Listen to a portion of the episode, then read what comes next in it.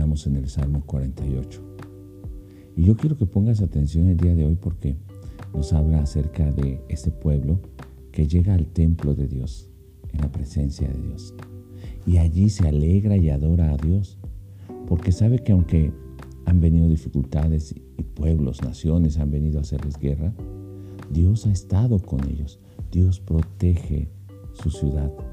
Dios protege a su pueblo. Por eso ellos viven confiados en el Señor. Entonces van al templo a adorar a Dios. Y dicen ellos, nosotros ya sabíamos que tú moras entre nosotros. Y lo hemos confirmado como has actuado en este día. Por eso hoy venimos a tu templo y nos ponemos a pensar en la grandeza de ese amor que has mostrado. Y termina este pueblo entonces alabando a Dios. Ese fue el motivo para que fueran a alabarle.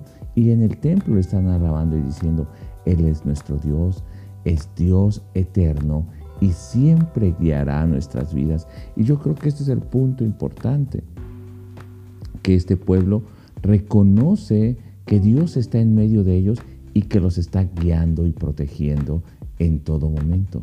Por eso ellos le adoran. Y hablemos hoy no solo del templo físico, sino del templo como la morada de Dios. Entonces ellos viven confiando porque habitan al abrigo de ese Dios.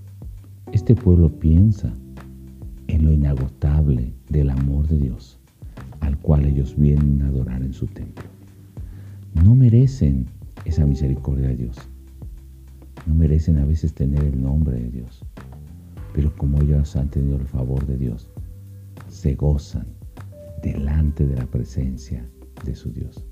Ahora, yo te preguntaría, si ese Dios es el Dios en tu vida, ese Dios que guía tus pasos, que es tu Dios para siempre, que confías en Él, es un Dios que te ha movido para alabarle y que hoy vienes a su templo, al templo espiritual a estar en la presencia suya.